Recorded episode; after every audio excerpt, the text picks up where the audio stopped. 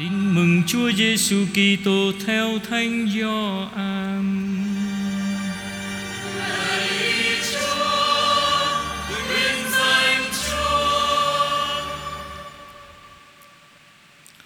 Khi ấy, Đức Giêsu đến một thành xứ Samari tên là Sikha, gần thủa đất ông Jacob đã cho con là ông Giuse.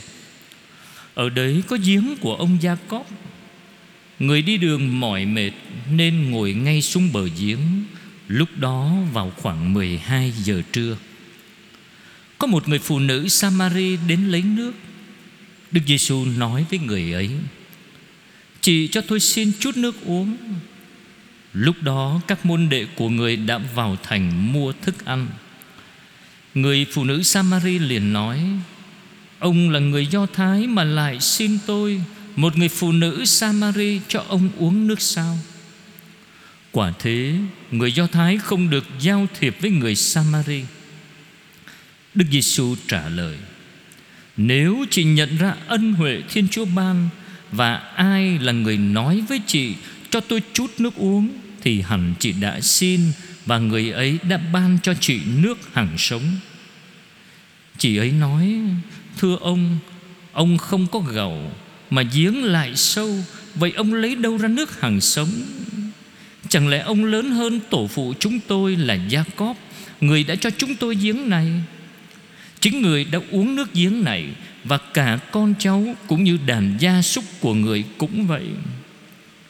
Đức Giêsu trả lời, Ai uống nước này sẽ lại khát còn ai uống nước tôi cho sẽ không bao giờ khát nữa. Và nước tôi cho sẽ trở thành nơi người ấy Một mạch nước vọt lên Đem lại sự sống đời đời. Người phụ nữ nói với Đức Giêsu: Thưa ông, Xin ông cho tôi thứ nước ấy Để tôi hết khát Và khỏi phải đến đây lấy nước. Người phụ nữ lại nói, Thưa ông, Tôi thấy ông thật là một ngôn sứ. Cha ông chúng tôi đã thờ phượng Thiên Chúa trên núi này. Còn các ông lại bảo Jerusalem mới chính là nơi phải thờ phượng Thiên Chúa. Đức Giêsu phán, Này chị, Hãy tin tôi. Đã đến giờ các người sẽ thờ phượng Chúa Cha Không phải trên núi này hay tại Jerusalem. Các người thờ đấng các người không biết. Còn chúng tôi thờ đấng chúng tôi biết vì ơn cứu độ phát xuất từ dân Do Thái. Nhưng giờ đã đến Và chính là lúc này đây. Giờ những người thờ phượng, Đích thực sẽ thờ phượng Chúa Cha Trong thần khí và sự thật. Vì Chúa Cha tìm kiếm những ai thờ phượng người như thế. Thiên Chúa là thần khí, Và những kẻ thờ phượng người Phải thờ phượng trong thần khí và sự thật. Người phụ nữ thưa Tôi biết đấng Messia gọi là Đức Kitô sẽ đến. Khi người đến, người sẽ loan báo cho chúng tôi mọi sự. Đức Giêsu nói, đấng ấy chính là tôi, người đang nói với chị đây. Có nhiều người Samari trong thành đó đã tin vào Đức Giêsu vì lời người phụ nữ làm chứng. Vậy khi đến gặp người, dân Samari xin người ở lại với họ và người đã ở lại đó hai ngày. Số người tin vì lời Đức Giêsu nói còn đông hơn nữa. Họ bảo người phụ nữ, Không còn phải vì lời chị kể mà chúng tôi tin. Quả thật, chính chúng tôi đã nghe và biết rằng Người thật là đấng cứu độ trần gian. Đó là lời Chúa. Lời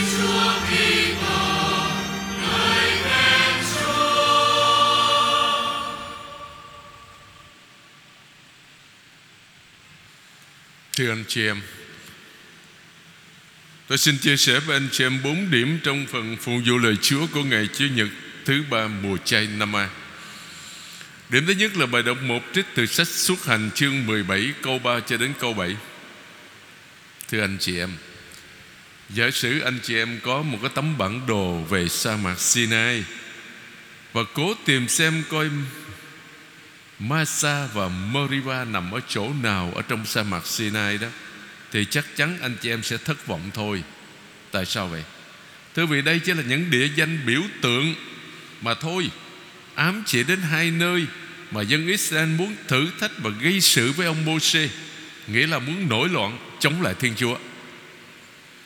Câu chuyện xảy ra tại Rephidim giữa lòng sa mạc nằm giữa Ai Cập và Israel.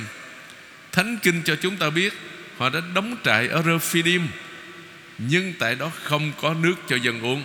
Đó là vấn đề.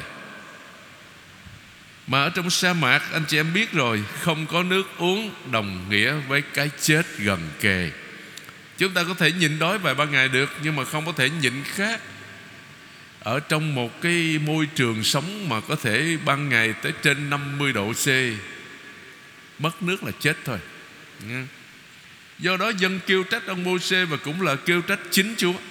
Bởi vì ông Môi-se đưa dân ra khỏi Ai Cập, Tiến về đất hứa là theo lệnh Đức Chúa phán bảo với ông, từ bụi cây bốc cháy, ngươi hãy đi. Ta sai ngươi đến với pharaoh để đưa dân ta là con cái Israel ra khỏi Ai Cập. Xuất hành chương 3 câu 16 thái độ của dân Israel thật là hung hăng, lời nói thật là gây gắt. Lúc họ chất vấn ông Môi-se ông đưa chúng tôi ra khỏi Ai Cập để làm gì? Có phải để cho chúng tôi, con cái chúng tôi và súc vật của chúng tôi bị chết khác hay không?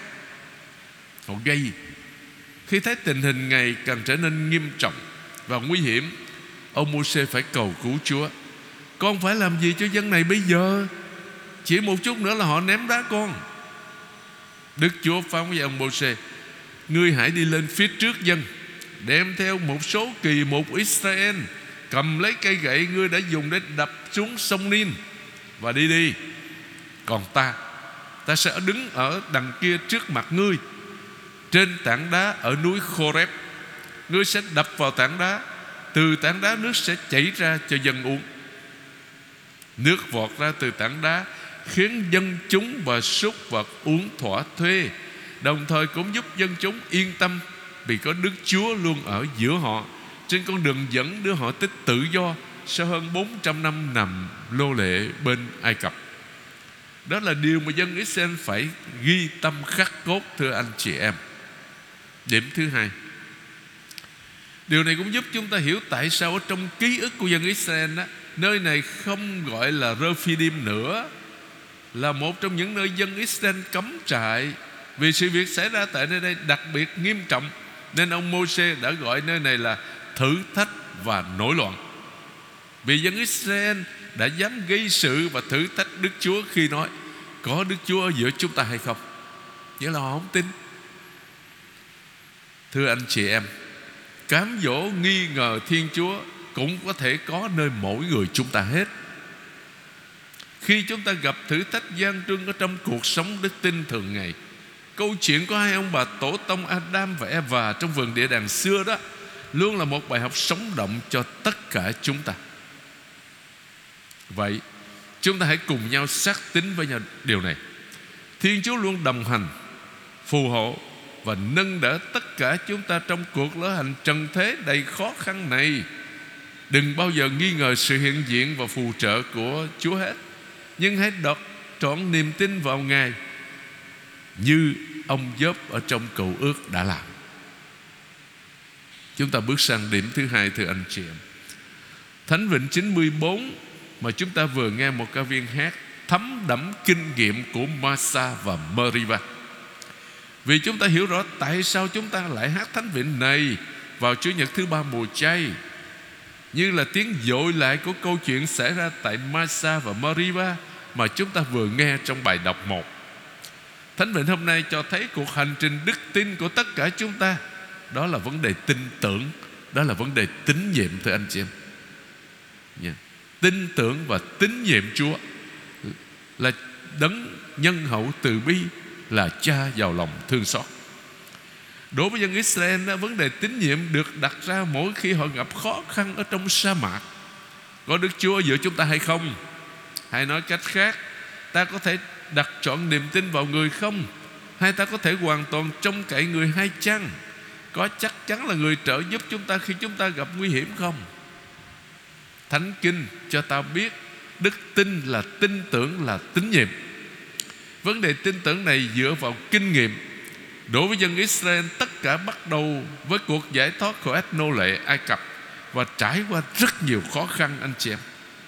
Chúa mới giải thoát dân người khỏi nô lệ Ai Cập thì không có lý do gì mà người lại để họ chết đói, chết khát ở giữa sa mạc, khô cằn, nắng cháy do đó ta có thể cậy dựa vào người như dựa vào một tảng đá. Tung hô người là núi đá độ trì ta. Đây là một lời tuyên xưng đức tin. Sau câu chuyện không vui ở Masa và Meriva người ta thường gọi Thiên Chúa là tảng đá của Israel. Đối với một, với một số người trong chúng ta đó vấn đề đức tin được đặt ra mỗi khi chúng ta không tìm được câu trả lời cho những vấn nạn của chúng ta chấp nhận việc không thể biết hết tất cả mọi sự. Không hiểu tất cả mọi sự đâu, phải chấp nhận con đường nhiệm màu của thiên chúa, đòi hỏi niềm tin nơi chúng ta. Nói tới đây tôi nhớ một một cái câu chuyện lâu rồi anh chị khi tôi còn ở bên gia đình lâu lắm rồi, mới chỉ chức linh mục được khoảng chừng 6 năm đó, thì ở đó có mấy cha phó, ba cha phó, cha sở ông tông mạnh, cha du xe thế lớp với đức hồng Y nhân bây giờ. Cha du xe triết và tôi là nhỏ nhất. Thế rồi, ngày 8 tháng 12 năm 1000 gọi là 981 cha du xe thế ngủ rồi ngủ luôn. Không dậy nữa anh xem. Ngày ngủ rồi ngày ngủ luôn. 44 tuổi 15 năm linh mục. Thế khi mà Đức Tổng Bình đó đi đến nhà thờ gia định để dân lễ, gọi là chủ tế cái lễ an táng cho cha thế đó. Ngài nói thiệt, cái việc chúa làm nó nhiệm màu hết sức à. Mình không biết được, tôi già như thế này, chúa không cho tôi chết đi, mà ông cha ờ, phó gia đình còn trẻ quá à, mà ông chết. Chuyện chúa làm nhiều khi mình không biết hết anh chị em. Nhưng mà chúng ta phải xác nhận với nhau điều này, chúa yêu thương chúng ta, không làm hại chúng ta đồng hành với chúng ta chứ không bỏ rơi chúng ta nha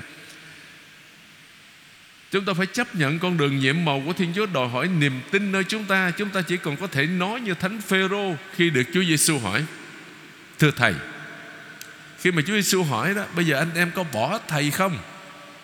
Như những người khác không?" Thánh Phêrô trả lời: "Thưa thầy, bỏ thầy thì chúng con biết đến với ai? Vì chỉ mình thầy mới có những lời đem lại sự sống đời đời." Tin mừng Gioan chương 6 câu 68.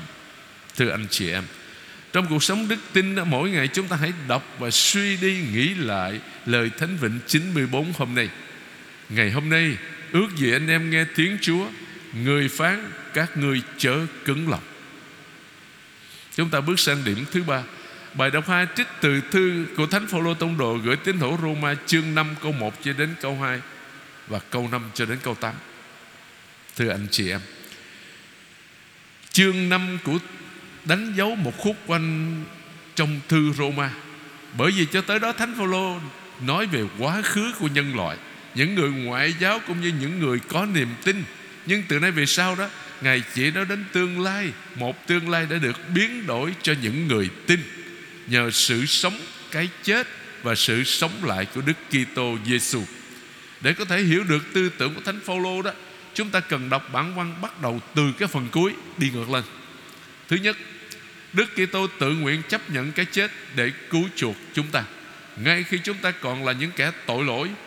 Thứ hai, Thiên Chúa đã đổ tình yêu của người vào lòng chúng ta nhờ thánh thần mà người đã ban cho chúng ta. Thứ ba, từ nay về sau chúng ta lại còn tự hào về niềm hy vọng được hưởng vinh quang của Thiên Chúa. Thứ nhất, Đức Kitô đã chết vì chúng ta ngay khi chúng ta còn là những kẻ tội lỗi. Cái kiểu nói vì chúng ta đó phải hiểu, phải được hiểu là vì ích lợi của chúng ta. Nghĩa là qua cái chết trên thập giá, Đức Giêsu Kitô đem lại ơn cứu độ cho chúng ta, chuộc lại ân làm nghĩa tử cho chúng ta để mỗi người chúng ta có thể gọi Thiên Chúa là Abba, Cha ơi. Tiếng gọi đã mất từ khi ông bà tổ tông chúng ta Adam và Eva phạm tội bất tuân lệnh Chúa trong vườn Eden tức là vườn địa đàng ta phải hiểu thế nào về câu ngay khi chúng ta còn là tội nhân? Thưa, khi chúng ta còn là nô lệ của hận thù Của bạo lực, bao vây đời sống con người Do đam mê tiền bạc, Danh vọng và quyền lực. Thứ hai, Thánh thần đã được ban cho chúng ta. Và với người, Chính là tình yêu của Thiên Chúa Được đổ vào lòng chúng ta qua cuộc thương khó, Cái chết của Đức Kitô trên thập giá. Thánh thần của Thiên Chúa được ban tràn đầy cho thế giới. Trong tin mừng thứ tư đó Thánh Gioan nói về vấn đề này vào dịp lễ liều khi người đề cập đến nước hằng sống. Hôm ấy là ngày bế mạc tuần lễ liều và là ngày long trọng nhất. Đức Giêsu đứng trong đền thờ và lớn tiếng nói rằng: Ai khác hãy đến với tôi, ai tin vào tôi hãy đến mà uống. Như Kinh Thánh đã nói, từ lòng người sẽ tuôn chảy những dòng nước hằng sống. Đức Giêsu muốn nói về thần khí mà những ai tin vào người sẽ lãnh nhận. Thật thế, bây giờ họ chưa nhận được thần khí vì Đức Giêsu chưa được tôn vinh. Tin mừng Gioan chương 7 câu 37 cho đến 39 và vào lúc Đức Giêsu hấp hối trên thập giá đã minh chứng lời hứa này đã được thực hiện. Thánh Gioan cho chúng ta biết nhấp xong một chút giấm từ miếng bọt biển có thấm đầy giấm. Đức Giêsu nói: Thế là đã hoàn tất. Rồi người gục đầu xuống và trao thần khí. Tin mừng Gioan chương 19 câu 30. Thứ ba, từ nay về sau chúng ta tự hào về niềm hy vọng được hưởng vinh quang của Thiên Chúa. Thánh Phaolô dùng nhiều lần từ tự hào trong thư gửi tín hữu Roma. Cái tự hào này nó gồm hai điểm thưa anh chị em. Trước tiên chúng ta không có lý do gì để tự hào hết. Dù chúng ta có làm nhiều việc lành phúc rất đi nữa vì chúng ta cần nhớ rằng Tất cả những gì chúng ta có Đều là hồng ân của Chúa, Kể cả một nhân đức nào đó Mà chúng ta tập luyện được. Trái lại, Điểm thứ hai, chúng ta có quyền tự hào Về những ân sủng Chúa ban cho ta Kể từ lúc chúng ta trở nên con cái của người Qua bí tích thánh tẩy. Và thánh thần Chúa đã ngự trong chúng ta. Hơn thế nữa, Chúng ta biết chúng ta đang chờ đợi vinh quang nào khi chính thánh thần ngự lâm lòng, chúng ta Biến đổi tâm hồn và thân xác chúng ta Theo hình ảnh của Đức Kitô phục sinh. Câu chuyện Chúa hiển dung Chúa Nhật tuần trước đó, anh chị em, Cho ta nếm thử trước vinh quang này. Và cuối cùng là bài tin mừng Gioan, chương 4 câu 5 cho đến câu 42 Thưa anh chị em, Ở trong Kinh Thánh hay là Thánh Kinh đó, Giếng nước ở đầu làng hay ở giữa sa mạc nắng cháy Để chứng kiến bao cuộc gặp gỡ, Dẫn đến hôn nhân Hoặc đưa đến một kết thúc tốt đẹp, Ơn đức tin.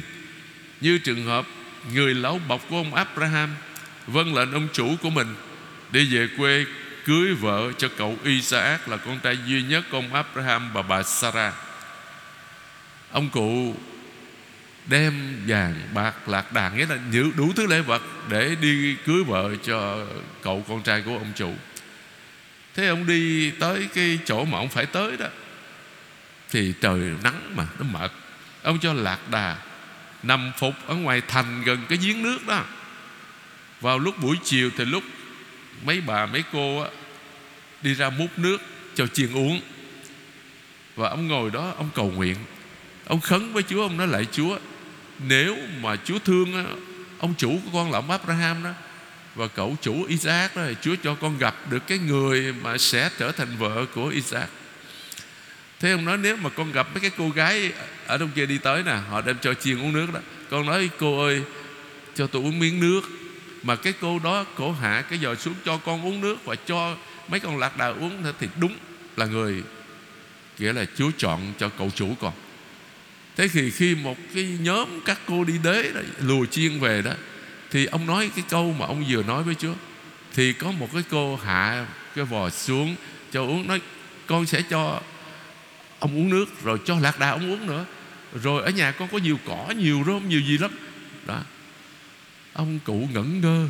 Ông cụ nói không lẽ mình mới vừa cầu nguyện Chúa thương quá Chúa nhậm lời? Và cái cô đó là cô Rebecca đấy.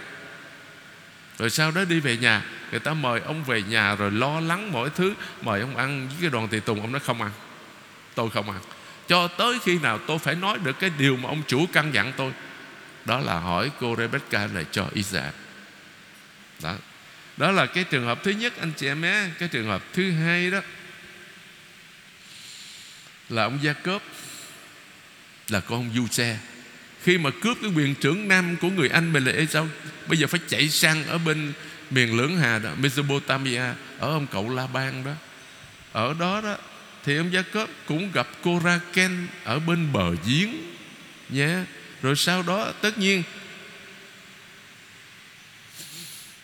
cái Coraken trở thành cái người vợ gọi là gọi là yêu quý của ông Jacob bởi vì ông thương Coraken lắm. Mà ông không thương cái cô Lea cái chuyện đó nó dài lắm, ở đây không có giờ để nói rồi, ở bên bờ giếng, một cái giếng ở vùng Sika đó, ở bên Samari đó, Chúa Giêsu đã gặp và bắt đầu một trong những cuộc đối thoại nổi tiếng nhất ở trong tin mừng Gioan với người phụ nữ mà ta gọi là người phụ nữ Samari và cái cuộc gặp gỡ đối thoại đó đưa đến cái gì? Chúa ban ân đức tin cho chị. Nha. Yeah. Chúa Giêsu đi ngang qua Samari để trở về Galilee. Tại sao? Người đã rời Jude vì tại đó nhóm Pharisee đã bắt đầu kiếm chuyện với người này.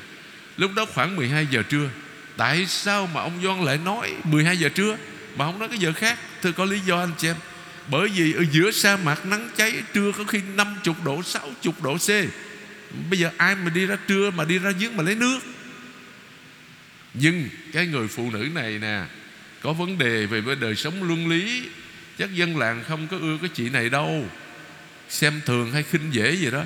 Cho nên chị lựa cái giờ trưa không có ai đến giếng nước, Chị mới đến đó chị múc nước.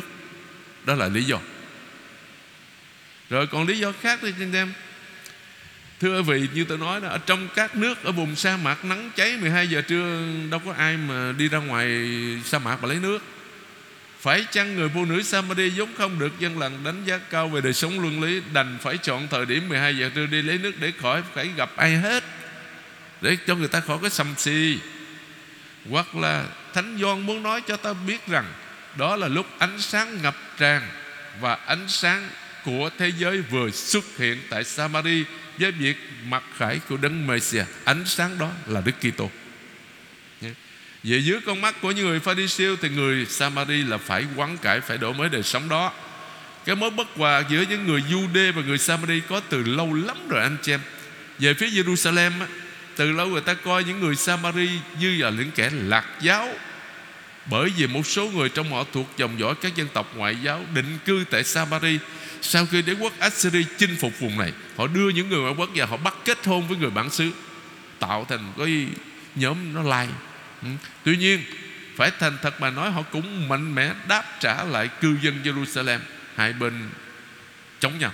Bởi vì họ không chỉ gồm toàn những người do đế quốc Assyria đưa vào cư ngụ ở đó, Nhưng họ cũng là dòng dõi của những chi tộc ở phía Bắc, Luôn cố gắng trung thành tuân giữ luật Mô-xê Như những người đang sống tại Jerusalem. Họ cũng đã kích những người sống tại Jerusalem Tự cho mình là trong sạch, Là thánh thiện hơn họ. Mối bất hòa ngày càng trở nên nghiêm trọng Qua dòng thời gian, Và tới thời Chúa Giêsu thì mối bất hòa càng rõ nét hơn. Do đó, chúng ta mới thấy người phụ nữ Samari Ngạc nhiên hỏi, Khi Chúa Giêsu xin chị cho tôi uống miếng nước đi. Chị ta hỏi, Ông là người Do Thái Mà lại xin tôi Một phụ nữ Samari cho ông uống nước sao? Nhưng vì người phụ nữ này biết lắng nghe, Nên Chúa Giêsu có thể ban cho chị một ân huệ thật sự. Nếu chị nhận ra ân huệ Thiên Chúa ban Và ai là người nói với chị, Ân huệ của Thiên Chúa, Thưa anh chị em, Chính là Chúa Giêsu. Điều quan trọng là nhận biết người Chúa Giêsu nói lại điều này Trong lời cầu nguyện cuối cùng của tin mừng Gioan Mà sự sống đời đời Đó là họ nhận biết cha Thiên Chúa duy nhất và chân thật và nhận biết đấng đã sai đến là Giêsu Kitô. Tin mừng Gioan chương 17 câu 3. Dù bị những người Pharisee ở Jerusalem coi là những kẻ lạc giáo, nhưng những người Samari cũng trông chờ đấng Messia. Họ cũng biết rằng người sẽ tỏ mình ra cho họ, như người phụ nữ Samari đã nói với Đức Giêsu: Tôi biết đấng Messia gọi là Đức Kitô sẽ đến. Khi người đến, người sẽ loan báo cho chúng tôi mọi sự. Đơn giản chỉ vì chị đã chấp nhận cuộc đối thoại biết cởi mở chân thành xin chỉ cho chị biết cách nào để đẹp lòng thiên chúa nên chị đã được ban ơn hiểu biết đấng messiah đấng ấy chính là tôi. Người đang nói với chị đây. Thưa anh chị em, suốt câu chuyện, ông John cho ta hiểu rằng sự, mới sự xuất hiện của đấng Messiah bộ mặt của thế giới sẽ phải thay đổi. Tất cả vấn nạn đều có lời giải đáp hết. Giờ đã đến, giờ mà toàn thể lịch sử nhân loại đã điểm. Từ nay về sau, việc thờ phượng không phải là vấn đề nơi chốn, đền thờ, núi non. Nước hằng sóng vọt lên trong tâm hồn những ai tin ai uống nước này sẽ lại khác. Còn ai uống nước tôi cho sẽ không bao giờ khác nữa. Và nước tôi cho sẽ trở thành nơi ngẽ một mạch nước vọt lên, Đem lại sự sống đời đời.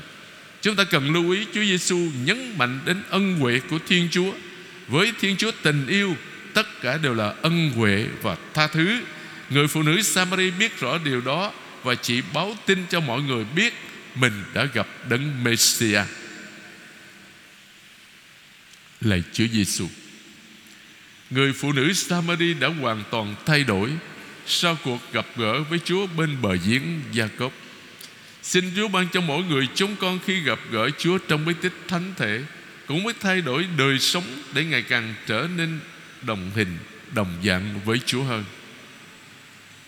Chúng ta thử nhìn lại xem.